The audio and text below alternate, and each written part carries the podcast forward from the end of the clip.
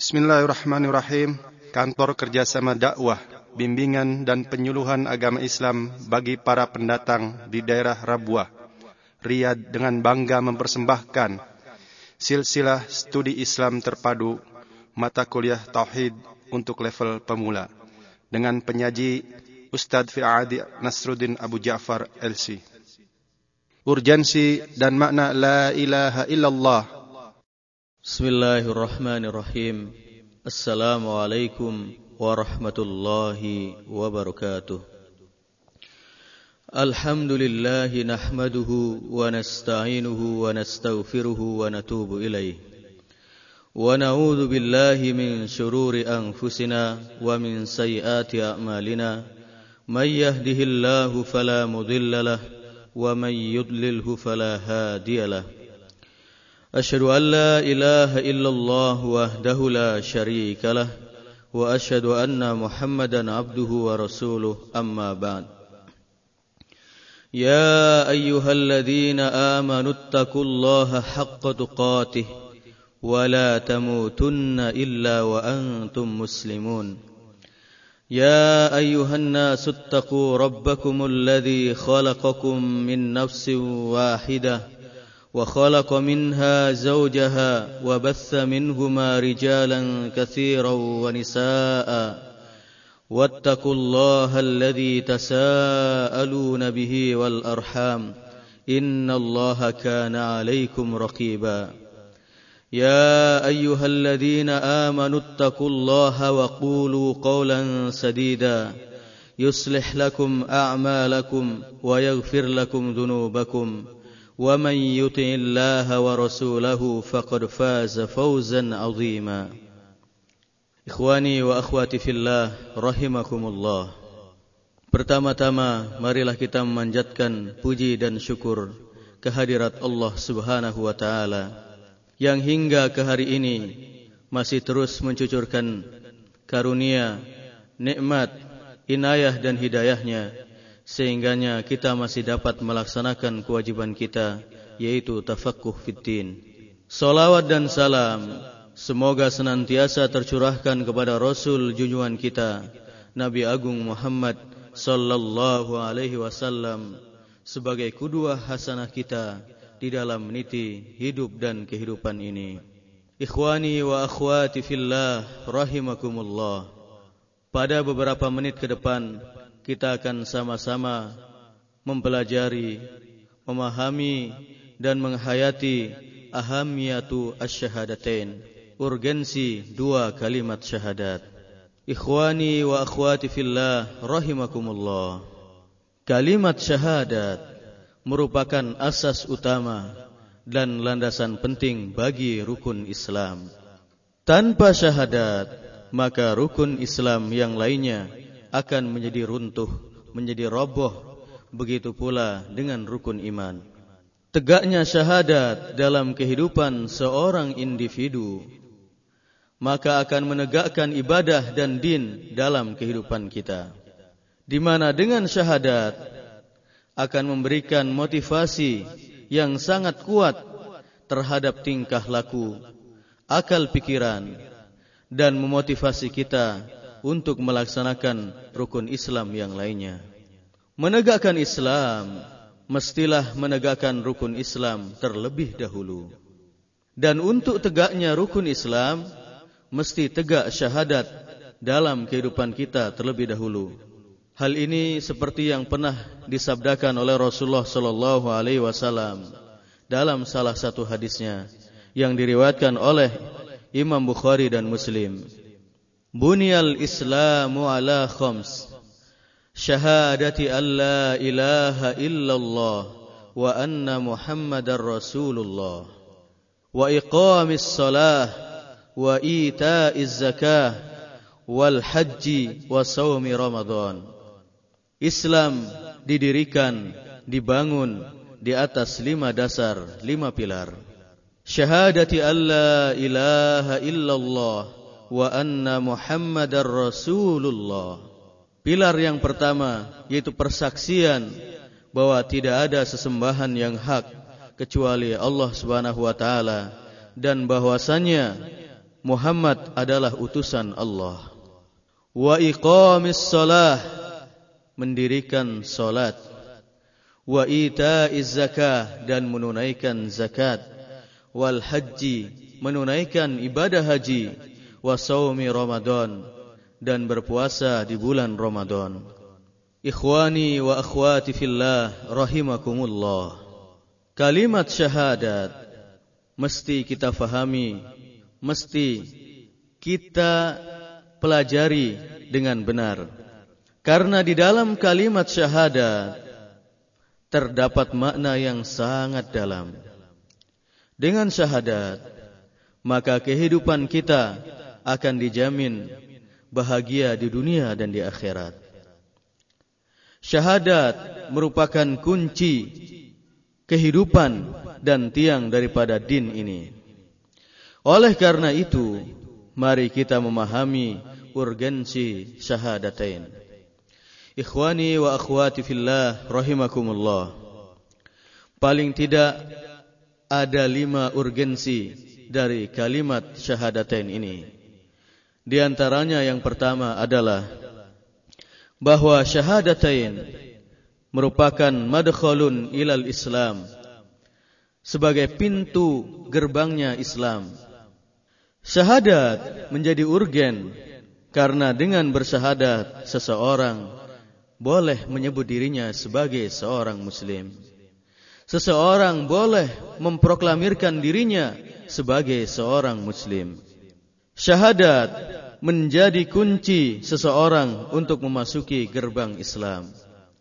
Kepahaman seseorang dengan Islam sangat bergantung kepada kepahamannya terhadap makna syahadat ini. Ibnu Kathir rahimahullah menyebutkan dalam kitabnya Al-Bidayah wa Nihayah tentang kisah masuk Islamnya Abu Dzar Al-Ghifari radhiyallahu an. Ia berkata, "Ataitu Rasulullah sallallahu alaihi wasallam faqult, Assalamu alayka ya Rasulullah, Ashhadu an la ilaha illallah wa anna Muhammadar Rasulullah." Aku mendatangi Rasulullah sallallahu alaihi wasallam seraya aku berkata, "Salam kesejahteraan untukmu wahai Rasulullah. Aku bersaksi bahwa tidak ada sesembahan yang hak kecuali Allah Subhanahu wa taala. Dan aku bersaksi bahwa Muhammad adalah Rasulullah, adalah utusan Allah." Maka setelah aku mengikrarkan dua kalimat syahadat ini, fara'aitu al-istibsyara fi wajhi, aku melihat wajah beliau berseri-seri, pertanda kebahagiaan yang tiada taranya. Begitu pula Ibnu Hisyam rahimahullah juga menyebutkan dalam kitab sirahnya yang sangat fenomenal tentang kisah masuk Islamnya Khalid bin Walid, sang panglima agung bagi umat Islam, di mana Khalid bin Walid radhiyallahu an datang ke Madinah untuk menjumpai Rasulullah sallallahu alaihi wasallam seraya berkata, "Fasallamtu alaihi wa qultu inni ashhadu an la ilaha illallah wa annaka Rasulullah." Aku mengucapkan salam kepada Rasulullah. Kemudian aku berucap, "Sesungguhnya aku bersaksi bahwa tiada sesembahan yang hak kecuali Allah Subhanahu wa taala, wa annaka Rasulullah, dan bahwasanya engkau adalah Rasulullah, adalah utusan Allah."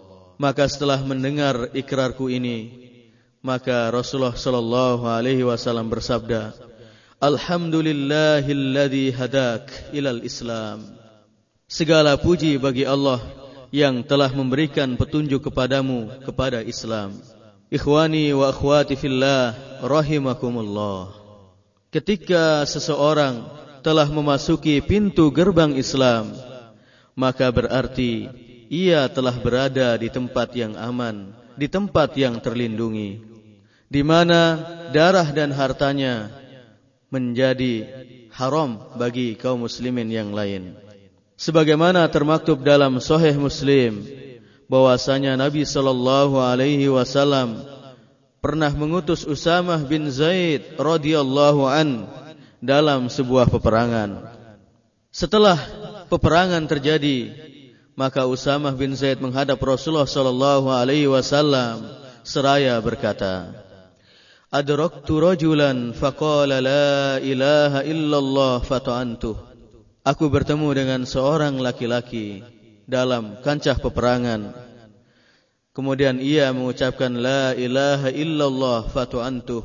Kemudian pedangku ini menebas batang lehernya. Kemudian Rasulullah sallallahu alaihi wasallam berkata, "Aqala la ilaha illallah wa qatalta?" Wahai Usamah, apakah setelah dia mengucapkan la ilaha illallah kemudian kau membunuhnya? Kemudian Usamah bin Zaid memberikan argumentasi, "Innama qalaha khaufan minas silah." Dia mengucapkan kalimat ini, "Ya Rasulullah, khaufan minas silah," karena dia takut dengan ayunan pedangku ini, ya Rasulullah. Maka merah padamlah wajah Rasulullah sallallahu alaihi wasallam seraya berkata, "Afala syakokta an qalbi?" Wahai Usamah, apakah engkau telah membuka, telah membedah dadanya sehingga engkau mengucapkan kalimat ini? Bahkan dalam riwayat yang lain, Rasulullah sallallahu alaihi wasallam berkata kepada Usamah bin Zaid radhiyallahu an, "Fa kaifa tasnau bila ilaha illallah idza ja'at yaumal qiyamah?" Apa yang akan kau perbuat wahai Usamah dengan kalimat la ilaha illallah pada hari kiamat ini? Ikhwani wa akhwati fillah rahimakumullah. Kemudian yang kedua yang menjadi urgensi dari syahadatain adalah bahwasanya syahadatain merupakan khulasatu ta'alimil Islam, merupakan intisari daripada ajaran Islam. Ikhwani wa akhwati fillah rahimakumullah. Kepahaman seseorang terhadap Islam sangat bergantung kepada pemahamannya terhadap kalimat syahadatain ini. Seluruh ajaran Islam bermuara pada kalimat syahadatain ini. Ada tiga hal yang menjadi prinsip pada syahadatain ini. Yang pertama, bahwasanya pernyataan la ilaha illallah merupakan penerimaan, penghambaan atau ibadah kepada Allah Subhanahu wa taala. Melaksanakan manhaj Allah merupakan bentuk dari ibadah kepada Allah Subhanahu wa taala. Kemudian yang kedua, menyebut Muhammad sallallahu alaihi wasallam, Muhammad Rasulullah, merupakan dasar penerimaan, cara penghambaan diri kepada Allah Subhanahu wa taala.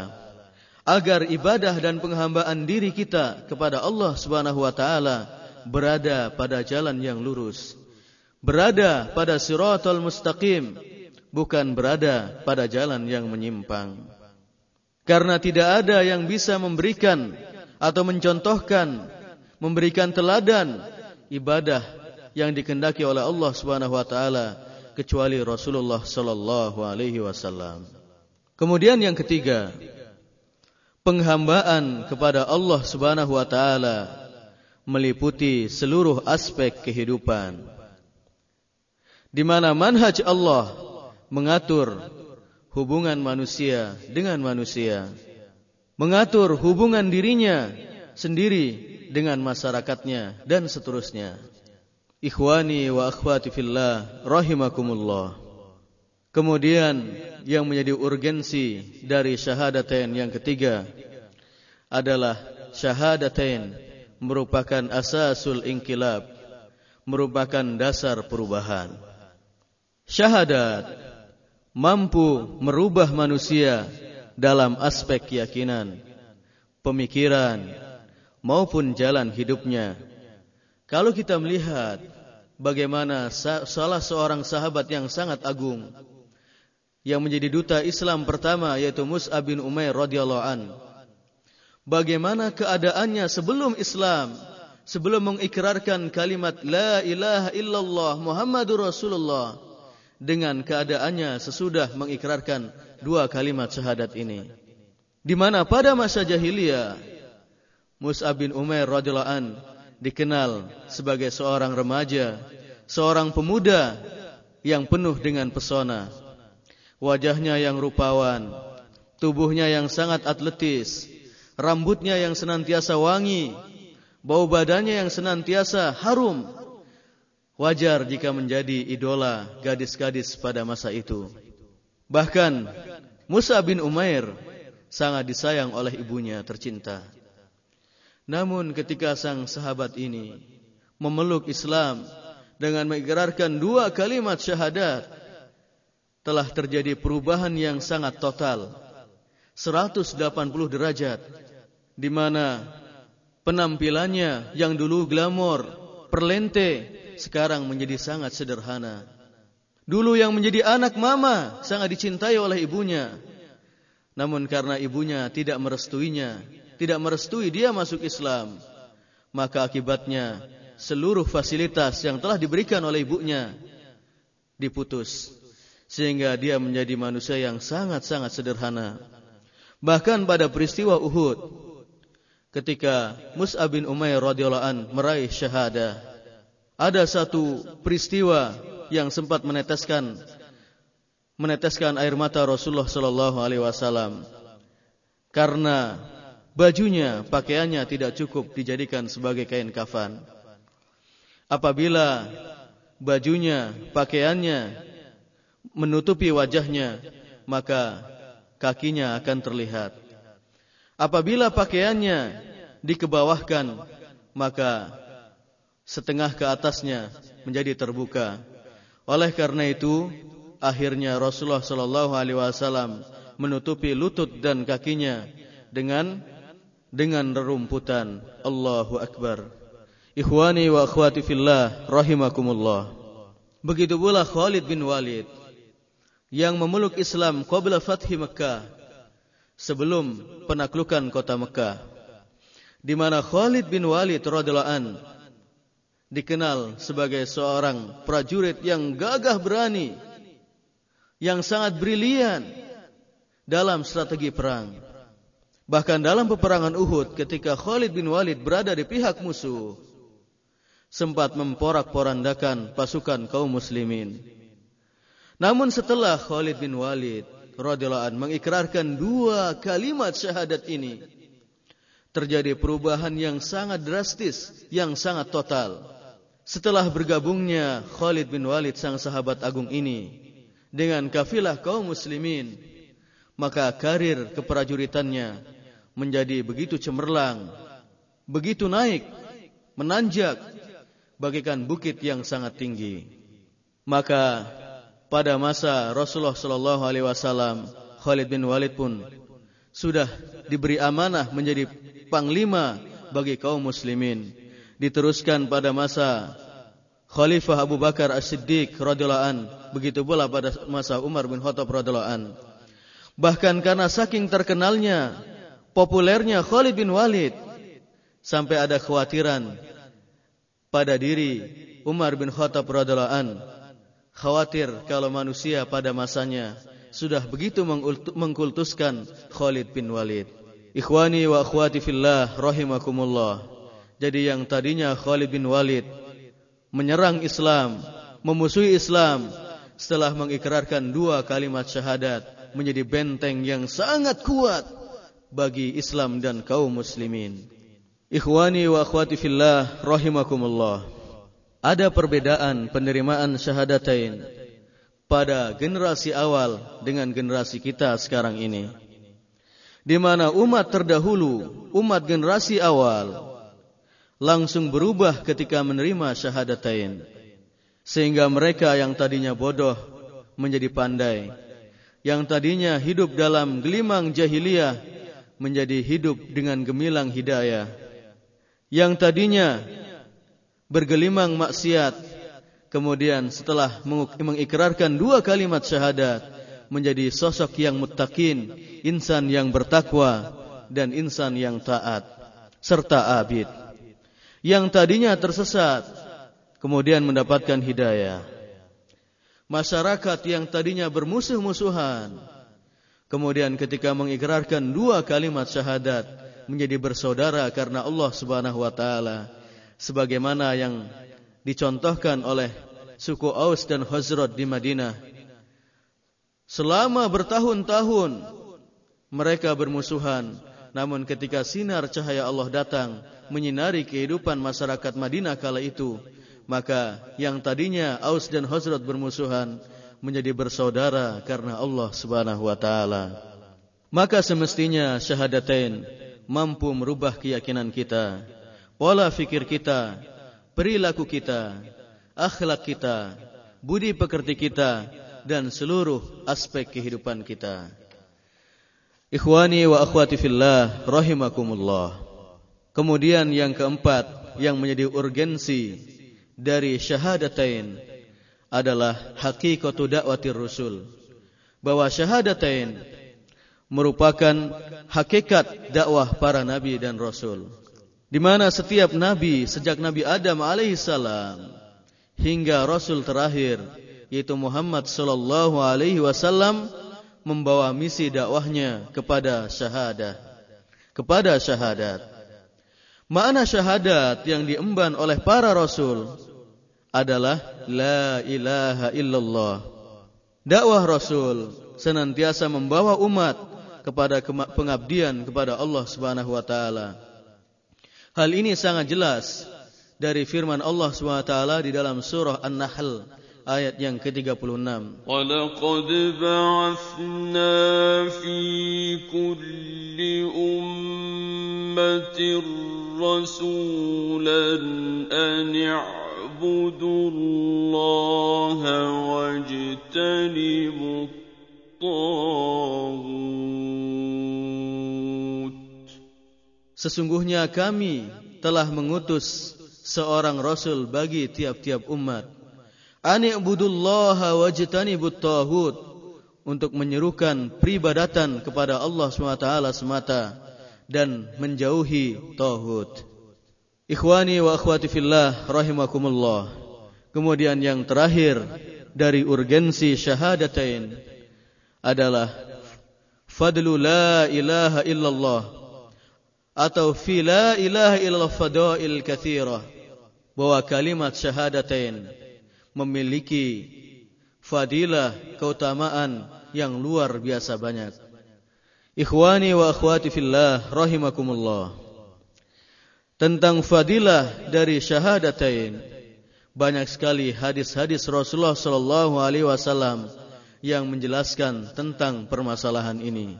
Di antaranya adalah seperti yang termaktub di dalam Sahih Muslim dan yang lainnya dari sahabat Utsman bin Affan radhiyallahu anhu. Rasulullah sallallahu alaihi wasallam pernah bersabda, "Man mata wa huwa ya'lamu alla ilaha illallah dakhalal jannah." Barang siapa yang meninggal dunia sementara dia mengetahui bahwasanya tiada sesembahan yang hak kecuali Allah Subhanahu wa taala, dakhalal jannah, maka dia masuk surga. Kemudian sebagaimana diriwayatkan oleh Abu Hurairah radhiyallahu an bahwasanya Rasulullah sallallahu alaihi wasallam juga pernah bersabda, "Asyhadu an la ilaha illallah wa anni rasulullah. La yalqallahu bihima 'abdun wa yarashakin fihima illa dakhalal jannah." Aku bersaksi bahwa tiada sesembahan yang hak kecuali Allah, dan bahwasanya aku adalah Rasulullah sallallahu alaihi wasallam. Aku adalah utusan Allah. La yalqallahu bihima 'abdun ghairu syakin fihima. Maka tidaklah seorang hamba bertemu dengan Allah Subhanahu wa taala dengan dua kalimat ini tanpa ada keraguan di dalam hatinya sedikit pun, illa dakhalal jannah, maka dia masuk surga. Kemudian yang ketiga, sebagaimana diriwayatkan oleh Ubadah ibn Samit radhiyallahu anhu, ia berkata, "Aku pernah mendengar Rasulullah sallallahu alaihi wasallam bersabda, Man syahida alla ilaha illallah wa anna Muhammadar Rasulullah harramallahu alaihin nar. Barang siapa yang mempersaksikan bahwasanya tiada sesembahan yang hak kecuali Allah dan bahwasanya Muhammad adalah utusan Allah, maka diharamkan baginya neraka. Dan cukuplah sebagai penutup dari fadilah kalimat syahadat ini, Rasulullah sallallahu alaihi wasallam pernah bersabda, "Man kana akhiru kalamihi la ilaha illallah dakhalal jannah."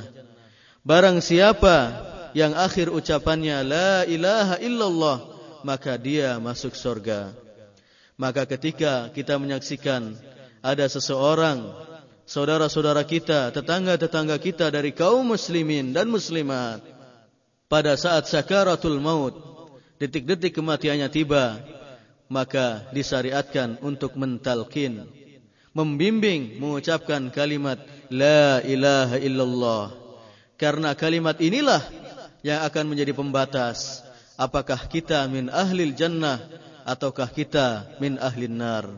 Apakah kita sebagai penghuni surga atau justru sebaliknya kita menjadi penghuni neraka. Wal'iyadhu billah. Ikhwani wa akhwati fillah rahimakumullah. Masih banyak lagi hadis-hadis yang menjelaskan tentang keutamaan kalimat syahadatain. Namun kita cukupkan sampai di sini dulu. Mudah-mudahan pembahasan kita pada urgensi syahadatain ini memberikan manfaat yang besar bagi kehidupan kita.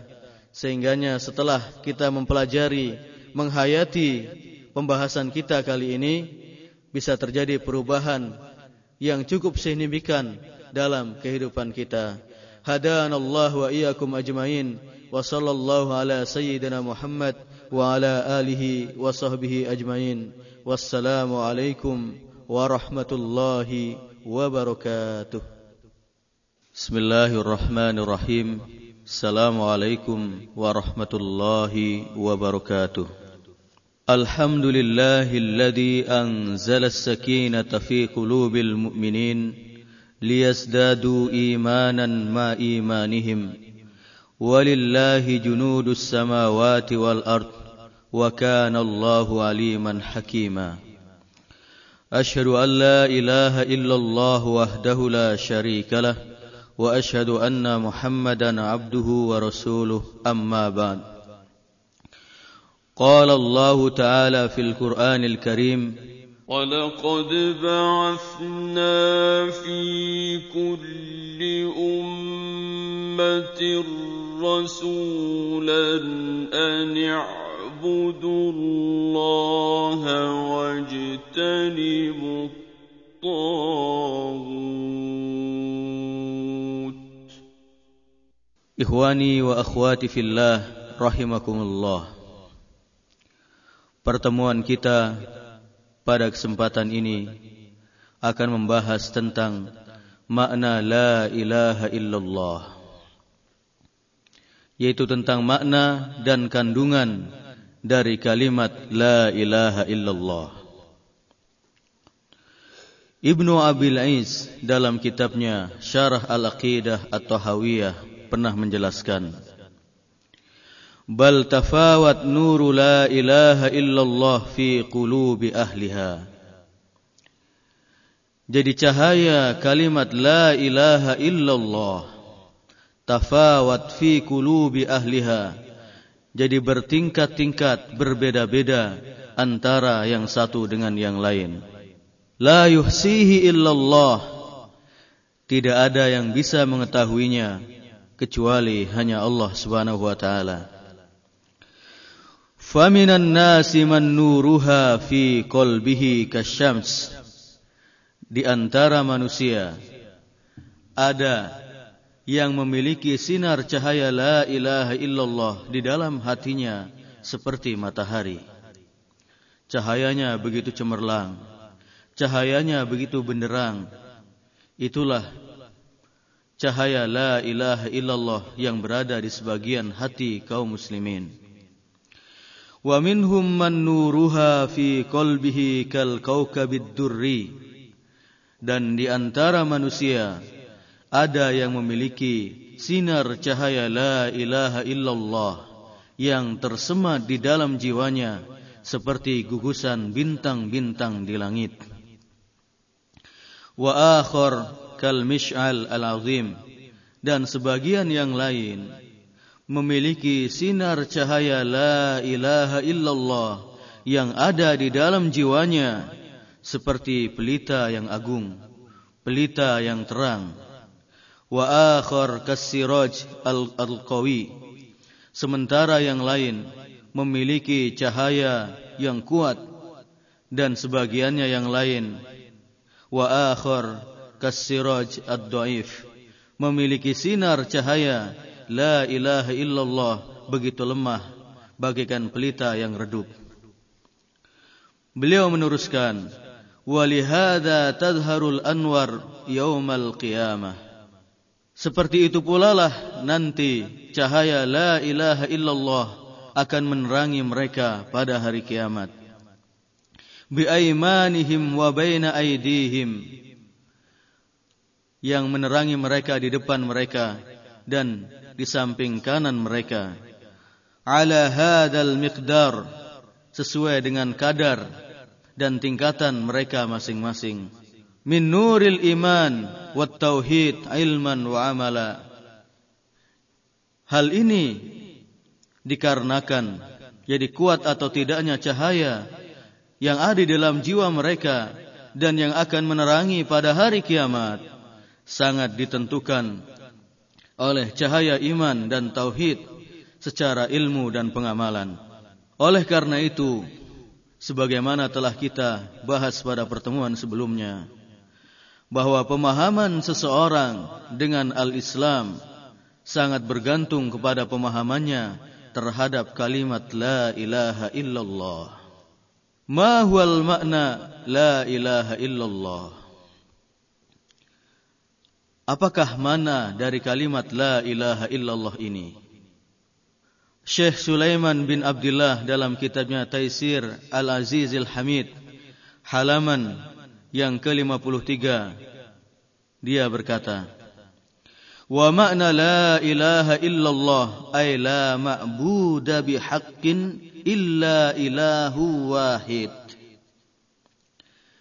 Makna dari kalimat la ilaha illallah adalah la ma'buda bihaqqin illa ilahun wahid.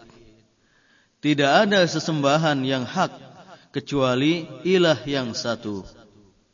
Wa huwallahu wahdahu la syarikalah, dan ilah itu adalah Allah Subhanahu wa taala semata, tiada sekutu baginya. Hal ini berdasarkan firman Allah Subhanahu wa taala di dalam surah An-Nahl ayat yang ke tiga puluh enam. Allah berfirman, وَلَقَدْ بَعَثْنَا فِي كُلِّ أُمَّةٍ رَسُولًا أَنِ اعْبُدُوا اللَّهَ وَاجْتَنِبُوا الطَّاغُوتَ. Dan sesungguhnya kami telah mengutus bagi setiap umat rasula, seorang rasul, ani'budullaha wajtanibut taghut, yaitu untuk menyembah Allah semata, wajtanibut taghut, dan meninggalkan penyembahan terhadap taghut. Dan yang benar dari makna al-ilah adalah al-ma'bud, yaitu yang disembah. Maka dari kalimat ini pula ketika Rasulullah sallallahu alaihi wasallam berkata kepada kufar Quraisy, qulu la ilaha illallah, katakanlah la ilaha illallah, tiada sesembahan yang hak kecuali hanya Allah semata. Maka mereka berkata, dan ini diabadikan oleh Allah Subhanahu wa taala di dalam Al-Qur'an surah Sad ayat yang kelima, aja'alal alihata ilahan wahidan inna hadza la syai'un 'ujab. Apakah dia menjadikan ilah-ilah itu, sesembahan-sesembahan itu, ilahan wahida, hanya sesembahan yang satu? Inna hadza la syai'un ujab, ini adalah suatu perkara yang sangat menakjubkan.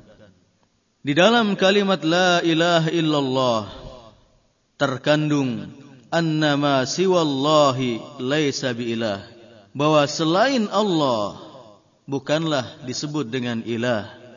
Karena ilahiyah, karena sesungguhnya setiap ilahiyah, setiap ilah ma siwahu min abtalil batil. Jadi setiap ilah selain Allah adalah merupakan kebatilan yang nyata. Wa isbatuha adlamu zulm, kemudian menetapkannya ilah selain Allah adalah merupakan bentuk kezaliman yang teragung. Karena sudah difahami bahwa fala yastahiqqu al-ibadah siwahu kama la tasluh al-ilahiyah li ghairihi, di mana tidak berhak memberikan ibadah, mempersembahkan ibadah kepada selain Allah, maka begitu pula tidak dibenarkan ada ilah-ilah selain Allah Subhanahu wa taala. Jamaah sekalian yang dirahmati oleh Allah Subhanahu wa taala, di dalam kalimat la ilaha illallah terkandung nafyan, peniadaan, wa isbata, dan pengukuhan, penetapan. Di dalam kitabnya Makna La Ilaha Illallah wa Syurutuha, Syekh Saleh bin Muhammad Al-Ulay pernah menjelaskan bahwa di dalam kalimat La Ilaha Illallah ada empat hal yang harus ditiadakan, yang harus dinafikan, yang harus dihilangkan. Yang pertama adalah Al-Alihah, yang merupakan jamak dari kalimat ilah. Ma hiya al-aliha? Al-aliha hiya ma qasada bi syai'in min jalbi naf'in aw daf'i darrin. Jadi setiap sesuatu yang dimaksudkan bisa memberikan manfaat dan bisa menolak mudarat, itulah al-ilah. Dan jamaknya adalah al-alihah, sebagaimana firman Allah Subhanahu wa taala di dalam surah Al-Furqan ayat yang ke lima puluh lima. Wa ya'buduna min dunillahi ma la yanfa'uhum wa la yadhurruhum wa kana al-kafiru 'ala rabbih dhahira. Dan mereka, yaitu orang-orang kafir Quraisy, menyembah selain Allah ma la yanfa'uhum, yang tidak dapat memberikan manfaat kepada mereka, wala yadurruhum, dan tidak pula memberikan mudarat kepada mereka. Wa kanal kafiru ala rabbih dhahira, dan adalah orang kafir itu sangat durhaka kepada Tuhannya. Jadi ketika kita meyakini bahwa sesuatu, batu misalnya, cincin atau sebaliknya, cincin, bebatuan, ataupun benda-benda yang lain bisa memberikan manfaat atau memberi, atau menolak mudarat kepada kita, maka berarti kita telah menjadikan sesuatu itu sebagai ilah. Karena tidak ada yang dapat memberikan manfaat dan mudarat kecuali hanya Allah Subhanahu wa taala. Makanya diceritakan dalam Sahih Bukhari dan Sahih Muslim dari Abbas bin Rabi'ah bahwasanya dia melihat Umar bin Khattab radhiyallahu an, ra'aitu Umar yuqabbilul hajar. Saya pernah melihat Umar bin Khattab radhiyallahu an mencium hajar aswad sembari berkata, "Inni la'alamu annaka hajarun la tanfa'u wa la tadur. Walaula anni ra'aitu Rasulullah sallallahu alaihi wasallam yuqabbiluk ma qabbaltuk." Sesungguhnya aku mengetahui bahwasanya engkau adalah batu biasa, la tanfa wa la tadur, yang tidak memberikan manfaat ataupun mudarat. Kalau sekiranya aku tidak pernah melihat Rasulullah sallallahu alaihi wasallam menciummu, niscaya aku tidak akan menciummu. Ikhwani wa akhwati fillah rahimakumullah. Jadi jelas dari nafyu al-alihah di sini bahwa tidak ada yang dapat memberikan manfaat dan mudarat kecuali hanya Allah Subhanahu wa taala. Ketika kita masih meyakini bahwa sebuah benda ataupun yang lainnya memiliki manfaat dan mudarat dengan sendirinya selain Allah, maka akan mengotori dan menodai makna la ilaha illallah yang senantiasa kita lafadzkan. Ikhwani wa akhwati fillah rahimakumullah.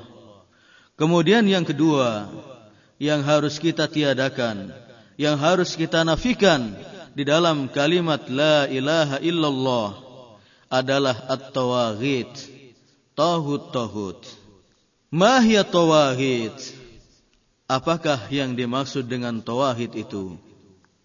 Jadi tawaghit yang merupakan jamak dari tauhid adalah kullu man ubida min dunillah wa huwa radin aw rusyiha lil ibadah.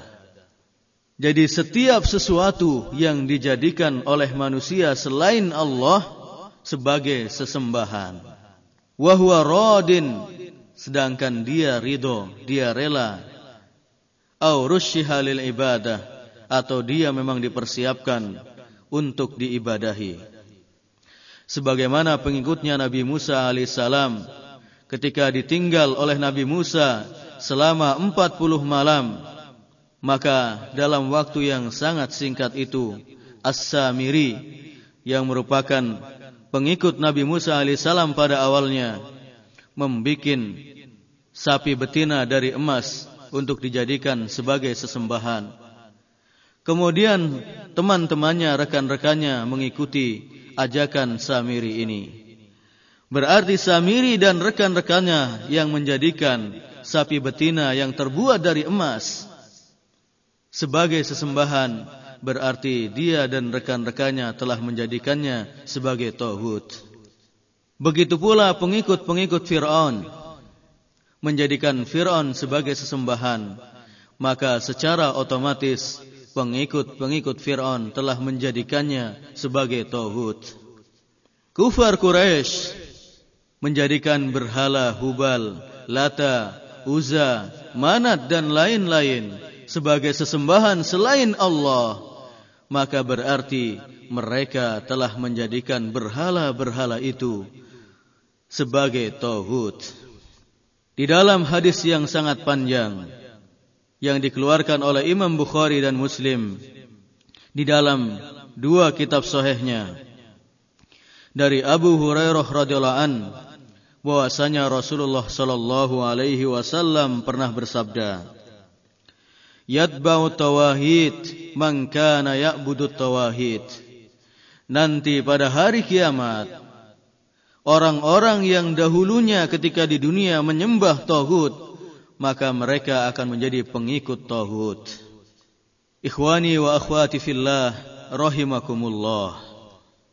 Syekh Muhammad bin Abdul Wahab At-Tamimi rahimahullah menjelaskan bahwasanya at-tauhid adalah ma tajawaza bihil 'abdu haddahu min ma'budin aw matbu'in aw muta'. Jadi segala sesuatu yang telah melampaui batas yang dilakukan oleh seorang hamba min ma'budin, dari peribadatan, dari penyembahan, au matbu'in, atau yang diikuti, au muta', atau yang ditaati. Kemudian beliau melanjutkan bahwa at-tauhid atau tauhid itu terlihat dari lima hal. Yang pertama adalah iblis la'anahullah. Jadi yang dimaksud dengan tauhid itu adalah iblis laknatullah, yang dilaknati oleh Allah Subhanahu wa taala, yang senantiasa berupaya untuk menyesatkan manusia, menyesatkan Bani Adam, menyesatkan manusia dari jalan Allah Subhanahu wa taala. Kemudian yang kedua adalah man ubida min dunillah wa huwa radin.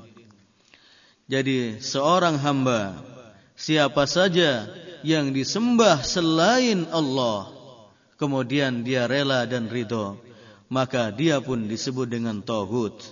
Kemudian yang ketiga, man yad'un nas ila ibadati nafsihi. Siapa yang mengajak, menyeru manusia untuk menyembah dirinya, maka dia disebut tauhid, seperti Fir'aun ataupun yang lainnya.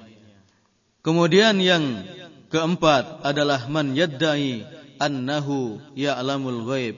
Siapa yang mengklaim, mendakwakan dirinya bahwa dia melihat atau mengetahui yang gaib, mengetahui apa yang akan terjadi ataupun yang seirama dengan itu, seperti paranormal, kemudian para dukun ataupun yang lain yang mengklaim mengetahui yang gaib, maka sama saja mereka juga disebut dengan tauhid. Kemudian yang terakhir adalah man yahkum bi ghairi ma anzalallah.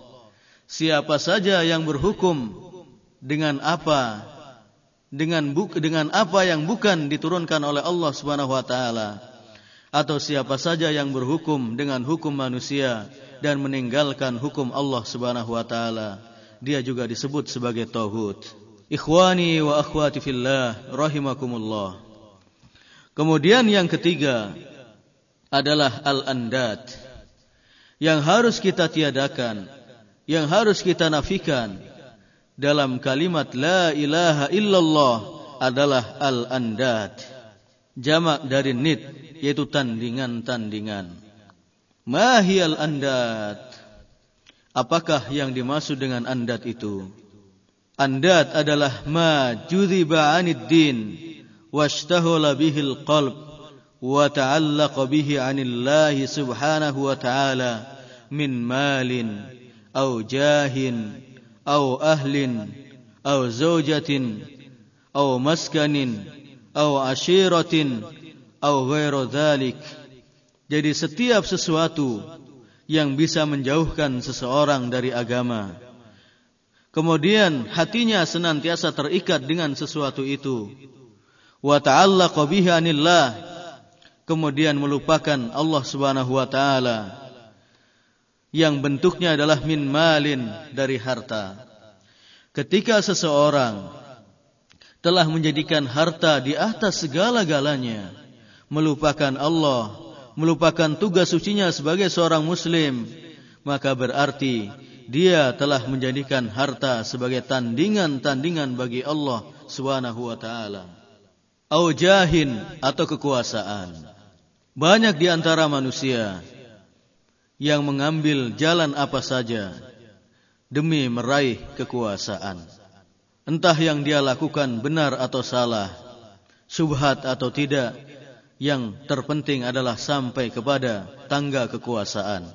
Nah, ketika seseorang telah menjadikan kekuasaan, jabatan, sebagai sesuatu yang dituju selain Allah, yang diharapkan selain Allah, maka berarti dia telah menjadikan jabatan dan kekuasaan sebagai niddan min dunillah, sebagai tandingan-tandingan bagi Allah Subhanahu wa taala. Au ahlin au zaujatin, begitu pula dengan kerabat dan keluarga kita. Ketika kita telah mencintai mereka di atas kecintaan kita kepada Allah Subhanahu wa taala, ketika kita telah merindukan mereka di atas kerinduan kita kepada Allah Subhanahu wa taala, maka berarti kita telah menjadikan kerabat, anak, istri kita sebagai niddan min dunillah, sebagai sesembahan, sebagai tandingan selain Allah Subhanahu wa taala. Ketika kita telah menjadikan anak kita lalai dari Allah Subhanahu wa taala, menjadikan istri kita sebagai penghalang dari jihad fisabilillah, kerabat-kerabat kita sebagai penghalang dari sodakoh dan lain sebagainya, maka waspadalah, karena kita telah terjebak menjadikan mereka sebagai tandingan-tandingan bagi Allah Subhanahu wa taala. Au maskanin au ghairu dzalik, atau tempat tinggal.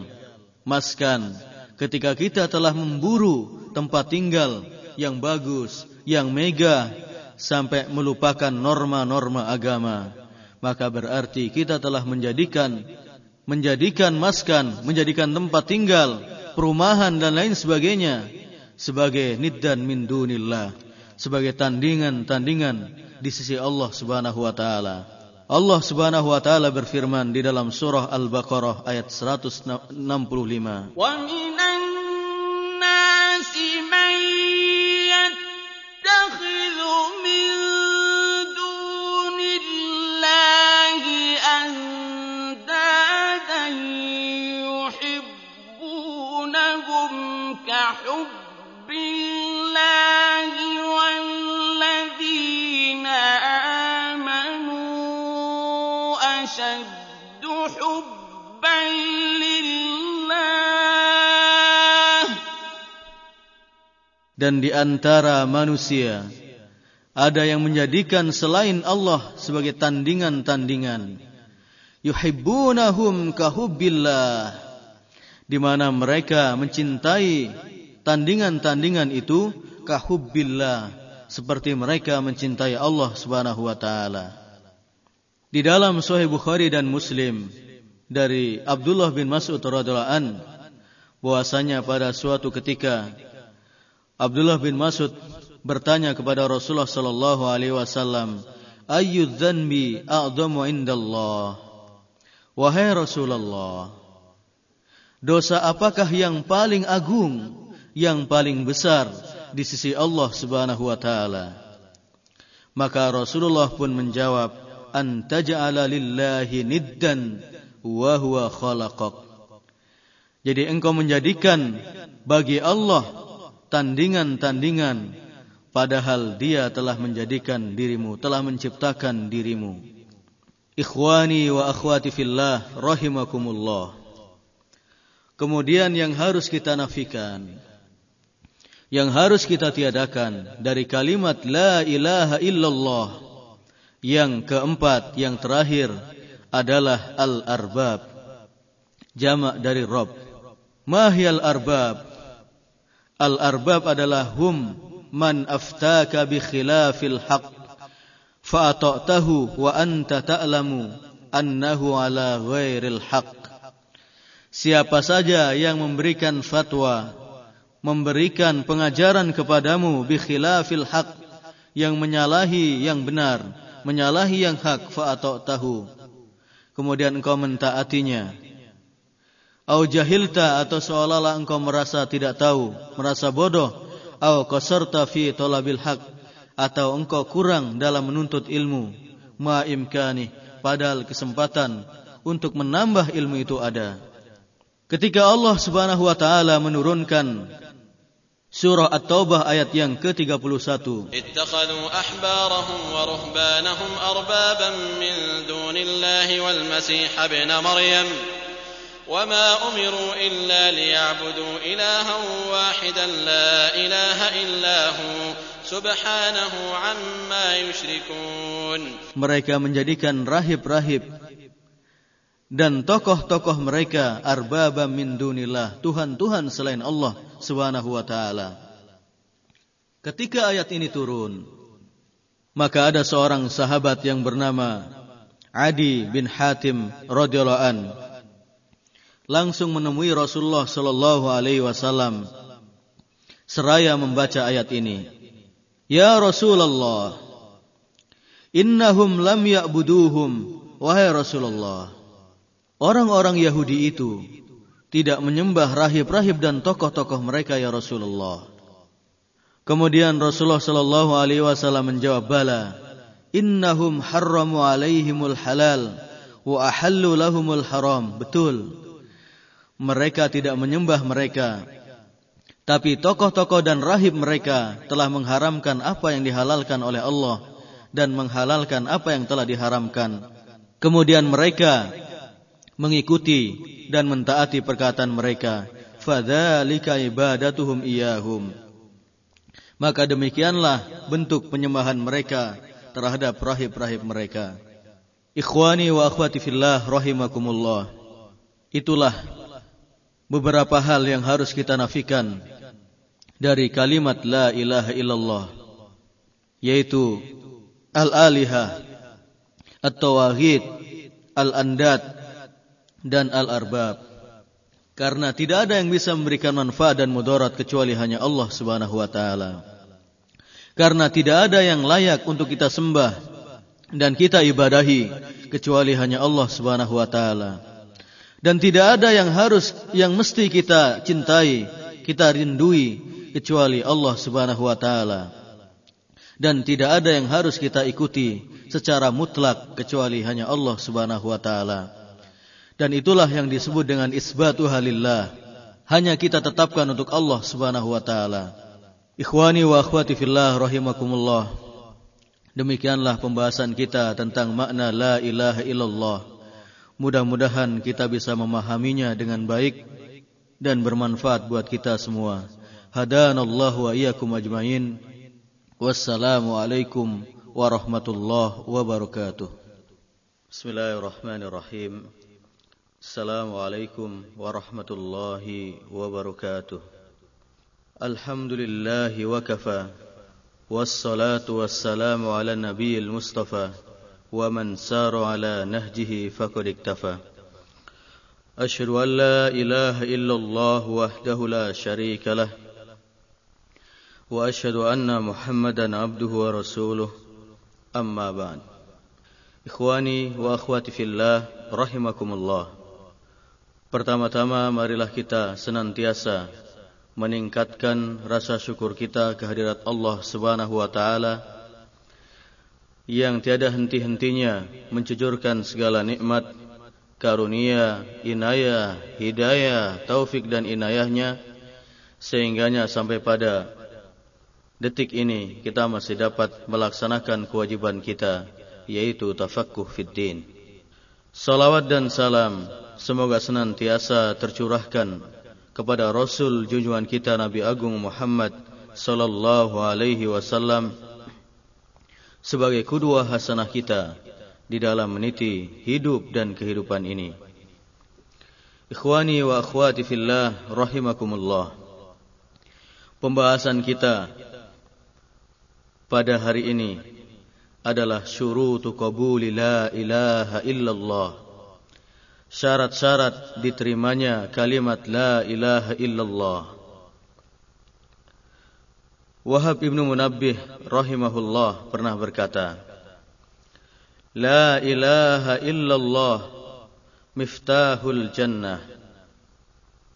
Kalimat la ilaha illallah adalah kunci bagi seseorang untuk memasuki surga. Walakin ma min miftahin illa walahu asnan. Akan tetapi tidak ada satupun dari kunci-kunci yang ada illa walahu asnan, kecuali memiliki gerigi-geriginya. Fa in ji'ta bimiftahin lahu asnan futihalak. Kalau sekiranya Anda membawa kunci yang memiliki gerigi, niscaya pintu akan terbuka buat Anda. Wa illa lam yuftah lak. Akan tapi ketika Anda membawa kunci yang tidak ada geriginya, maka tidak mungkin pintu akan terbuka buat Anda. Wa asnanu hadhi hadal miftah hiya syurutu la ilaha illallah. Adapun gerigi dari hadal miftah, dari kunci la ilaha illallah, adalah syarat-syarat diterimanya kalimat ini. Ikhwani wa akhwati fillah rahimakumullah. Adapun syarat-syarat diterimanya kalimat la ilaha illallah adalah sebagaimana yang telah disebutkan oleh para ulama. Kemudian mereka menyusunnya dalam bait-bait syair.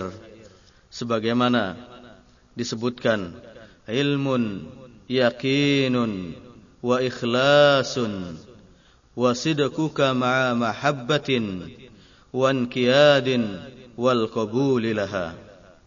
Ilmu, keyakinan, keikhlasan, kejujuran yang diiringi dengan kecintaan, ketundukan, dan kepasrahan serta penerimaan terhadap kalimat la ilaha illallah. Syarat-syarat ini diambil dari nas-nas Al-Quran dan Sunnah. Kemudian sebagian ulama lagi menambah syarat-syarat tersebut dengan syarat yang kedelapan, sebagaimana dalam bait-bait syair mereka.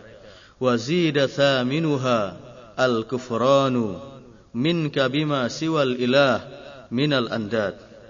Disempurnakan syarat-syarat tersebut dengan syarat yang kedelapan, yaitu pengingkaranmu terhadap selain Allah dari tandingan-tandingan yang lain.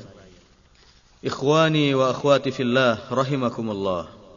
Untuk lebih jelasnya, mari kita kaji bersama-sama tentang syarat-syarat diterimanya kalimat la ilaha illallah. Yang pertama adalah al-ilmu al-munafi lil jahl. Pengetahuan yang meniadakan kejahilan. Yang dimaksud dengan al-ilmu di sini adalah kita mengetahui makna ilah, kandungan dari kalimat syahadat ini, dan kita memahami juga tuntutan-tuntutan yang ada di dalamnya. Ketika kita telah mengucapkan kalimat syahadat, maka semestinya kita mengetahui bahwasanya dalam kalimat ini meniadakan segala bentuk sesembahan selain Allah Subhanahu wa taala dan menetapkannya hanya kepada Allah Subhanahu wa taala. Wahdahu la syarikalah, tidak ada sekutu baginya. Ikhwani wa akhwati fillah rahimakumullah. Ketika kita melihat begitu urgennya al-ilmu ini, maka wajarlah Al-Imam Bukhari rahimahullah di dalam kitab sahihnya memberikan satu bab khusus dengan tema babul ilmi qoblal qawli wal amal, yaitu bab ilmu sebelum perkataan dan perbuatan. Ikhwani akhwati fillah rahimakumullah. Kemudian kalau kita melihat dalil-dalil dari syarat yang pertama ini, yaitu al ilmu al munafilil jahl, adalah diantaranya sebagaimana firman Allah Subhanahu wa ta'ala di dalam surah Muhammad ayat yang kesembilan belas. Fa'alam annahu la ilaha illallah wastaghfir lidhanbika walil mu'minina wal mu'minat wallahu ya'lamu mutaqallabakum wa mathwaakum. Ketahuilah bahwanya sungguhnya tiada sesembahan yang hak kecuali Allah Subhanahu wa ta'ala. Kemudian dalil Al-Quran ini diperkuat lagi dengan sabda Rasulullah sallallahu alaihi wasallam yang diriwayatkan oleh Imam Muslim. Man mata wa huwa ya'lamu alla ilaha illallah dakhalal jannah. Barang siapa yang meninggal dunia, yang mati, sementara ia mengetahui bahwasanya tidak ada sesembahan yang berhak, yang benar, kecuali hanya Allah Subhanahu wa taala, maka kata Rasulullah sallallahu alaihi wasallam, dakhalal jannah, maka dia akan masuk surga. Ikhwani wa akhwati fillah rahimakumullah.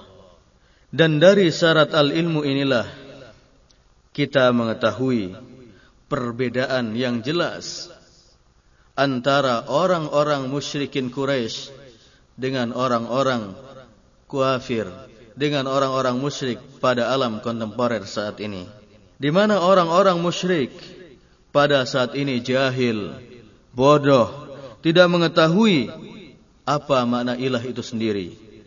Kemudian apa tuntutan-tuntutan dari kalimat la ilaha illallah, begitu pula apa yang terkandung di dalam kalimat ini. Adapun orang-orang musyrik Quraisy, mereka mengetahui benar makna ilah dan kandungan serta tuntutan-tuntutan dari kalimat la ilaha illallah. Cobalah kita simak firman Allah Subhanahu wa taala di dalam surah Sad ayat yang kelima. Dari ayat ini menggambarkan dan melukiskan bagaimana ungkapan-ungkapan kufar Quraisy, orang-orang musyrikin Quraisy, sebagaimana diabadikan dalam Al-Quran pada ayat tersebut. Aja'alal alihata ilahan wahidan inna hadza la syai'un 'ujab. Mengapa ia menjadikan tuhan-tuhan itu menjadi tuhan yang satu saja? Sesungguhnya ini adalah benar-benar suatu hal yang sangat mengherankan. Kemudian akhirnya pemimpin dan tokoh-tokoh Quraisy menyeru dan mengajak kepada manusia, kepada golongannya, kepada pengikut-pengikutnya. Ini juga diabadikan dalam Al-Quran surat Sad ayat yang keenam. Wantalaqal mala'u minhum animshu wasbiru ala alihatikum inna hadza la syai'un yurad. Pergilah kamu dan tetaplah menyembah Tuhan-Tuhan itu, Tuhan-Tuhanmu. Ikhwani wa akhwati fillah rahimakumullah. Adapun syarat diterimanya kalimat la ilaha illallah yang kedua adalah al-yaqinu al-munafi lisyak.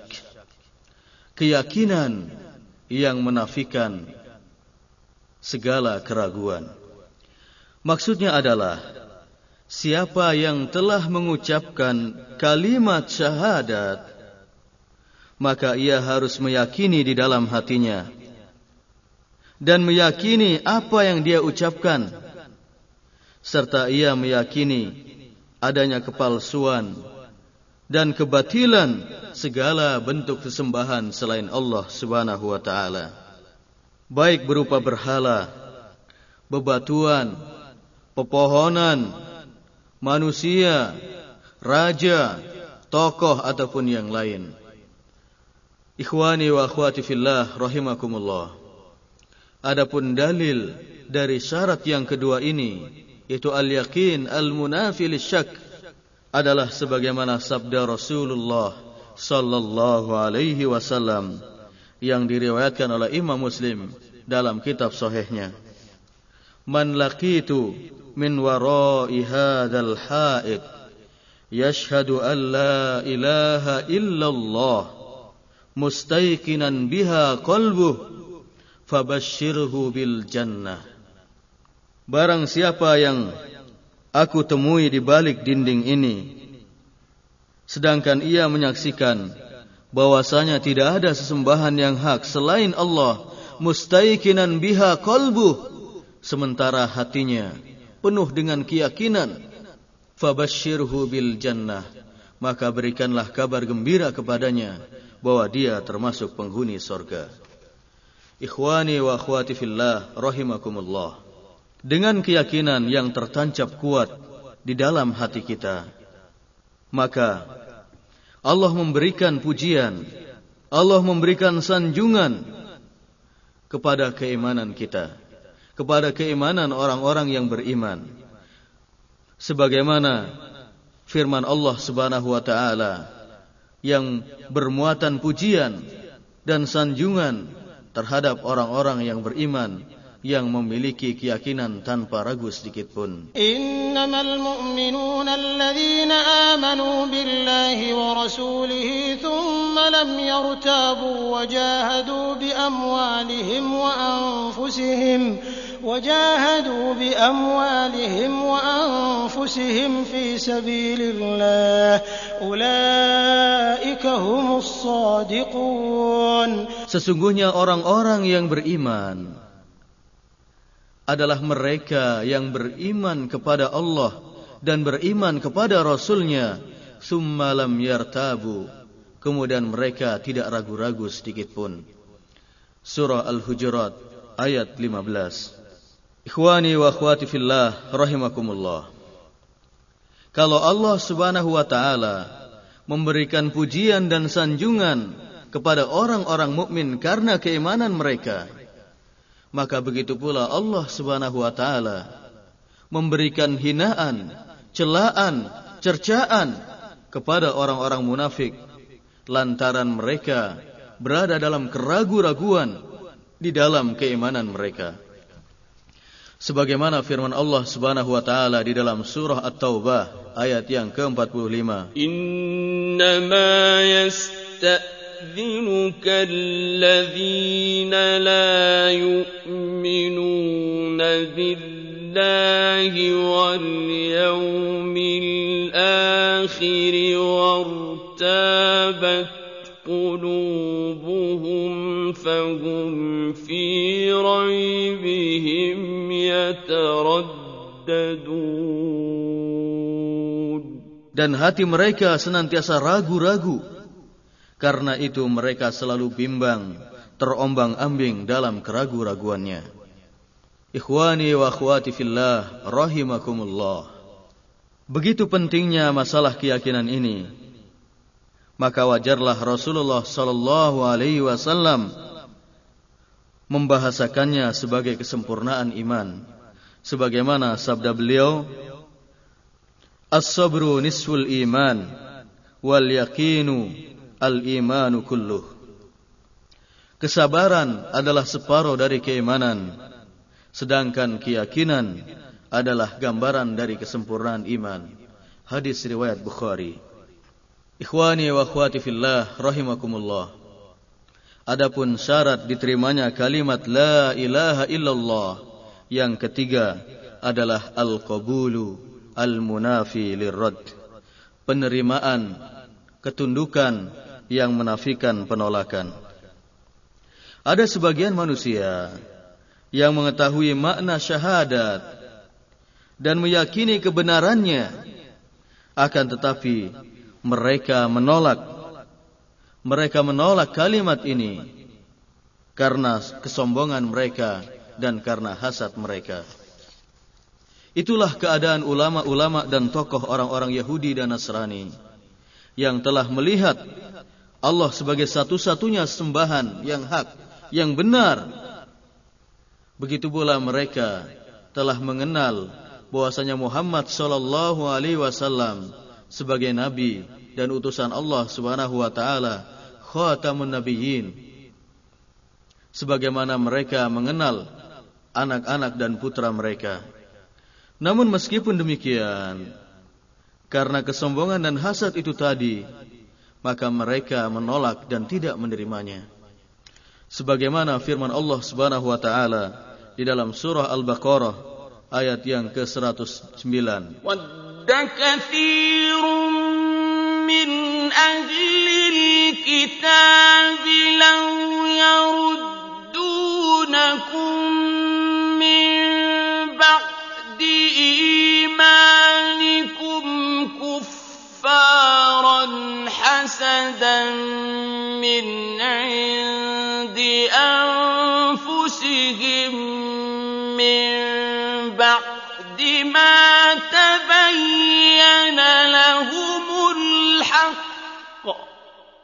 karena dengki yang timbul dari diri mereka sendiri setelah nyata bagi mereka kebenaran. Ikhwani wa akhwati fillah rahimakumullah. Dan demikian pulalah keadaan orang-orang musyrik yang telah mengetahui makna yang terkandung di dalam kalimat la ilaha illallah dan kebenaran kerasulan Muhammad sallallahu alaihi wasallam, akan tetapi mereka tidak menerimanya dan bahkan menolaknya, bahkan memusuhinya lantaran kesombongan yang menguasai hati-hati mereka. Sebagaimana firman Allah Subhanahu wa taala di dalam surah As-Saffat ayat yang ke tiga puluh lima.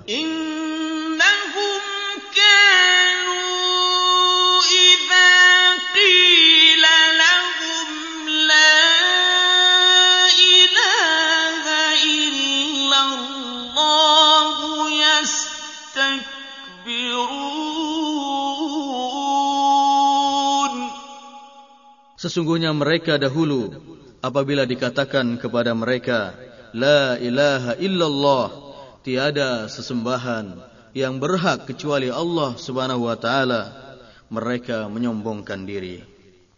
Maka dari sifat kesombongan itulah maka lahirlah seperti Abu Jahal, Abu Lahab dan orang-orang yang seperti keduanya ini. Ikhwani wa akhwati fillah rahimakumullah. Dari keadaan ulama-ulama Yahudi dan Nasrani serta kaum musyrikin Quraisy, maka kita dapat memetik satu kesimpulan, bahwasanya hasad dan kesombongan merupakan penghalang bagi seseorang untuk menerima kalimat la ilaha illallah Muhammadur Rasulullah. Oleh karena itu, hendaknya kita sebagai seorang mukmin, sebagai seorang muslim, membuang jauh-jauh dan mengikis habis sifat hasad dan sombong yang ada di dalam hati kita, agar syarat yang ketiga ini dapat terwujud dengan sempurna dalam kehidupan kita. Ikhwani wa akhwati fillah rahimakumullah. Adapun syarat yang keempat adalah al-inqiyad, ketundukan dan kepasrahan. Ada sisi kesamaan antara al-qabul, penerimaan, dengan al-inqiyad, ketundukan dan kepatuhan, tetapi ada titik perbedaannya, yaitu jika al-inqiyad berarti menerima dan mengikutinya dengan perbuatan, maka al-qabul titik tekannya pada pengungkapan penerimaan dari lisannya atau ucapannya. Ikhwani wa akhwati fillah rahimakumullah. Ketundukan dan kepatuhan kita terhadap syahadat berarti ketundukan kita untuk menyembah Allah subhanahu wa taala semata, mengamalkan sunnah-sunnah nabinya, dan beritiba dengan ajaran-ajaran Rasulullah sallallahu alaihi wasallam, serta rela dan ridho dengan hukum-hukumnya. Allah Subhanahu wa taala berfirman di dalam surah Luqman ayat yang kedua puluh dua. "Wa may yuslim wajhahu ila Allah wa huwa muhsinun faqad istamsaka bil 'urwatil wuthqa wa ila Allah 'aqibatul umur." Dan barang siapa yang menyerahkan dirinya kepada Allah, sedangkan ia orang yang berbuat kebaikan, maka sesungguhnya ia telah berpegang teguh kepada buhul tali yang sangat kokoh. Ikhwani wa akhwati fillah rahimakumullah.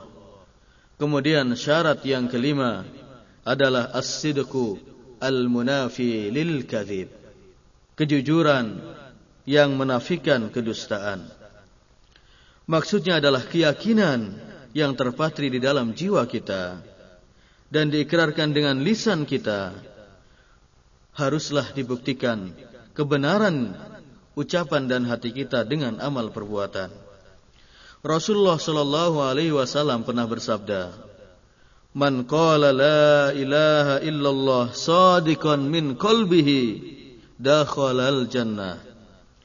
Barang siapa yang mengucapkan la ilaha illallah jujur dari lubuk hatinya, maka ia akan masuk surga. Hadis riwayat Ahmad. Adapun orang yang mengucapkan kalimat la ilaha illallah dengan lisannya, sementara hatinya mengingkari kandungan dan tuntutan-tuntutannya, maka hal itu tidak akan menyelamatkannya dari kemunafikan, dari sifat hipokrit.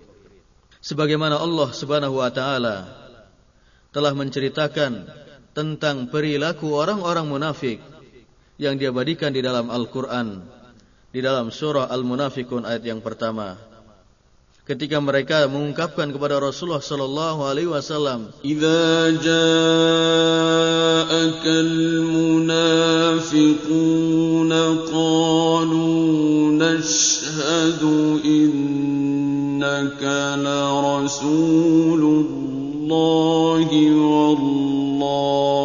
ya'lamu innaka la rasuluhu والله يعلم إنك لرسوله والله يشهد إن المنافقين لكاذبون. Kami telah menyaksikan sesungguhnya engkau adalah Rasulullah. Namun ketika ucapan mereka tidak diimbangi dengan keyakinan di dalam hatinya yang penuh, maka apa yang mereka ucapkan dibantah oleh Allah subhanahu wa taala. Wallahu yashhadu innal munafiqina lakadzibun. Dan Allah menyaksikan bahwasanya orang-orang munafik itu lakadzibun, orang-orang pendusta. Ikhwani wa akhwati fillah rahimakumullah. Ketidakselarasan antara ucapan dan isi hati dapat menyebabkan seseorang terjatuh ke dalam jurang kemunafikan. Sikap hipokrit menafikan keimanan sebagaimana firman Allah Subhanahu wa taala, "Wa minan nasi man yaqulu amanna billahi wa bil yaumil akhir wa ma hum bimu'minin." Dan ada sebagian manusia yang mengucapkan, "Amanna, kami telah beriman billahi, kepada Allah, wa bil yaumil akhir, dan kepada hari akhir." Tapi kata Allah, wa ma hum bimu'minin, akan tapi sebenarnya mereka tidaklah beriman. Sungguh indah ungkapan Ibnu Qayyim Al-Jauziyah rahimahullah. Wat tasdiqu bila ilaha illallah yaktadi al-id'ana wal iqrara bihuquqiha wa hiya syara'i'ul Islam allati hiya tafsilu hadhil kalimah. Pembenaran terhadap kalimat la ilaha illallah menuntut seseorang untuk tunduk dan mengakui akan hak-hak kalimat ini, yaitu syariat Islam yang merupakan penjabaran dari kalimat ini. Ikhwani wa akhwati fillah rahimakumullah.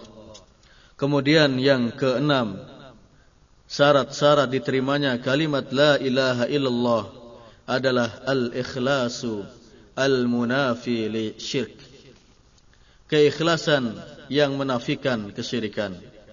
Maksudnya adalah kita membersihkan setiap amalan kita dengan kelurusan niat dan membersihkannya dari noda-noda syirik. Karena seluruh ibadah yang kita lakukan sebenarnya hanya ditujukan kepada Allah Subhanahu wa taala. Karena Allah telah memerintahkan kita hal yang demikian itu, al-ikhlas, keikhlasan. Fa'budillaha mukhlishan lahud-din. Ala lillahi-d-dinul khalis. Maka sembahlah Allah Subhanahu wa taala dengan memurnikan ketaatan kepadanya. Az-Zumar ayat yang kedua. Orang yang memurnikan ketaatan, ibadah hanya untuk Allah semata, bukan untuk para malaikat yang dekat dengan Allah, bukan untuk para nabi yang diutus kepada manusia atau kepada yang lainnya, akan mendapatkan kabar gembira dari Rasulullah sallallahu alaihi wasallam sebagaimana tertera dalam sabdanya, as'adun nasi bisyafa'ati man qala la ilaha illallah khalisan min qalbi. Manusia yang paling berbahagia dengan syafaatku pada hari kiamat adalah orang yang mengucapkan la ilaha illallah yang lahir dari keikhlasan hatinya. Hadis riwayat Bukhari. Oleh karena itu, ikhwani wa akhwati fillah rahimakumullah, tidak sepantasnya kita mengharapkan pujian lain selain pujian Allah Subhanahu wa taala. Tidak layak bagi kita masih menyimpan kerinduan dan mendambakan kasih sayang lain selain kasih sayang Allah Subhanahu wa taala. Karena kalau hal ini tidak kita jaga, tidak kita waspadai, bisa jadi lambat laun akan menjadi kesyirikan yang terbenam di dalam jiwa kita. Adapun syarat yang ketujuh diterimanya la ilaha illallah adalah al-mahabbatu al-munafiyatu lil karahiyah wal bughd. Kecintaan yang menafikan, yang meniadakan keengganan dan kebencian. Ikhwani wa akhwati fillah rahimakumullah. Wajib bagi kita mencintai kalimat la ilaha illallah, mencintai Allah, mencintai Rasul yang diutus, mencintai setiap orang yang dicintai oleh Allah dan Rasulnya, mencintai orang-orang yang mengibarkan panji-panji la ilaha illallah, mencintai orang-orang yang memperjuangkan la ilaha illallah, mencintai orang-orang yang senantiasa mendakwahkan kalimat la ilaha illallah, serta kita membenci orang-orang yang dibenci oleh Allah subhanahu wa taala, membenci orang-orang yang membenci kalimat la ilaha illallah, membenci orang-orang yang memerangi kalimat la ilaha illallah. Rasulullah sallallahu alaihi wasallam bersabda, "Salasun man kunna fihi wajada bihinna halawatal iman." Ada tiga perkara yang apabila ada pada diri seseorang, maka niscaya dia akan merasakan manisnya iman. Di antaranya adalah ayyakunallahu wa rasuluhu ahabbu ilaihi mimma siwahuma. Allah dan Rasulnya lebih dicintai dari yang lain. Wa an yuhibbal mar'a la yuhibbu illa lillah. Kemudian dia mencintai seseorang karena Allah subhanahu wa taala. Wa an yakraha an yauda fil kufri ba'da an anqadahu Allahu minhu kama yakrahu an yulqa fin nar. Kemudian ia enggan dan benci kepada kekafiran, sudah Allah menyelamatkannya dari kekafiran itu, sebagaimana ia enggan untuk diceburkan ke dalam neraka. Ikhwani wa akhwati fillah rahimakumullah. Maka dengan mencintai Allah, mencintai Rasulnya, mencintai ahli kalimat la ilaha illallah, maka niscaya kita akan mendapatkan manisnya iman dalam kehidupan kita. Kemudian yang terakhir, syarat-syarat diterimanya kalimat la ilaha illallah adalah al-kufru bit-tauhid, mengingkari tauhid. Sebagaimana telah kita jelaskan dalam pertemuan sebelumnya, bahwa tauhid adalah kullu ma ubida min dunillah, setiap sesuatu yang disembah selain Allah Subhanahu wa taala. Syarat yang kedelapan ini diambil dari sabda Rasulullah sallallahu alaihi wasallam, "Man qala la ilaha illallah wa kafara bima yu'badu min dunillah harrama ma lahu wa damahu." Barang siapa yang mengucapkan la ilaha illallah dan mengingkari segala sesuatu yang disembah selain Allah, maka telah diharamkan hartanya dan darahnya. Ikhwani wa akhwati fillah rahimakumullah. Berarti ada delapan syarat diterimanya kalimat la ilaha illallah ini. Mudah-mudahan kita bisa mencermatinya, bisa memahaminya, dan terlebih mudah-mudahan Allah subhanahu wa taala memudahkan kita untuk mewujudkannya dalam kehidupan kita. Sehingganya kalimat la ilaha illallah yang senantiasa kita ucapkan tidak sia-sia, akan tetapi betul-betul diterima dan dikabulkan oleh Allah Subhanahu wa taala. Hadanallahu wa iyyakum ajmain. Wa sallallahu ala sayyidina Muhammad wa ala alihi wa sahbihi ajmain.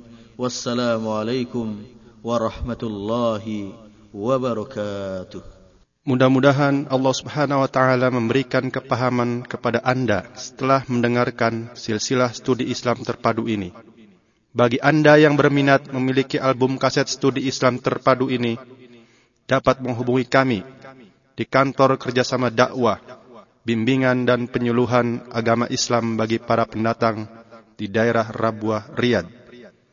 P O Box dua sembilan empat enam lima Riyad satu satu empat lima tujuh.